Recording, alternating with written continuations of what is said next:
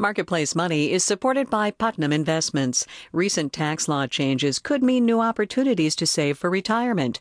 You can talk to your financial advisor and get the latest news and insights at RothIRAblog.com. From the Frank Stanton Studios in Los Angeles, I'm Tess Vigeland, and this is Marketplace Money. Are you watching the calendar? April 15th arrives on Thursday. So if you're not done yet, it is time to get out the 1040s, the calculator, and a bottle of Excedrin.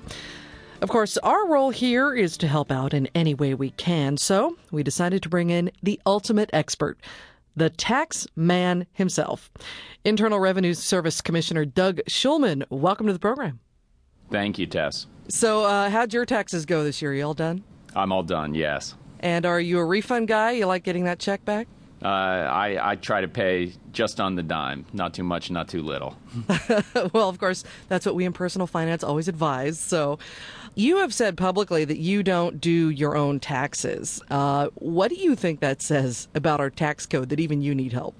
You know, it, it uh, this is uh, this is is something that's gotten uh, a bunch of atta- attention. Let me be clear what I said. It's not that I don't do my own taxes. It's that I've used a preparer for many years, and so what that means is somebody organizes my information for me because I'm very busy, sends it to me, and then I spend a lot of time going line by line with that person over my taxes. And as IRS commissioner, I'm fully accountable and responsible for making sure I pay every single cent I owe. So, so do you like your accountant? And uh, can I have his number? Absolutely, uh, I love him. He's great. He was a referral. I, I won't uh, put his name out over the air. okay, fair enough.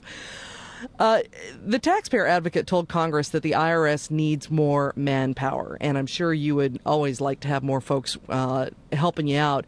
Uh, back in January, your agency said that it hoped to answer about 70% of the calls to its helpline. Any improvements? Yeah, we we answer uh, well above seventy percent of the phone calls uh, that come in.